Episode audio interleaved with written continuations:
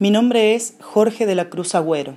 El 13 de enero de 1976, alrededor de las 3 de la mañana, mientras mi familia y yo dormíamos, fui secuestrado por un grupo de policías armados. Después de romper la puerta de la casa, fueron hasta mi cuarto, me envolvieron con una sábana y me sacaron violentamente. En ese momento yo tenía 17 años.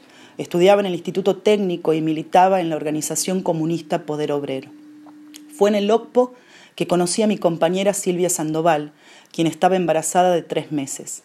En julio de 1976 nacería nuestra hija Natalia Ariñez. Me decían el negro, yo jugaba al rugby, pero más me gustaba jugar a ser el poeta que mi pequeña hija quisiera leer.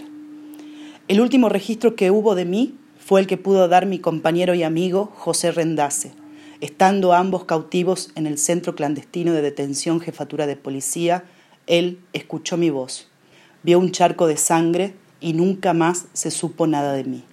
Al día de hoy continúo desaparecido.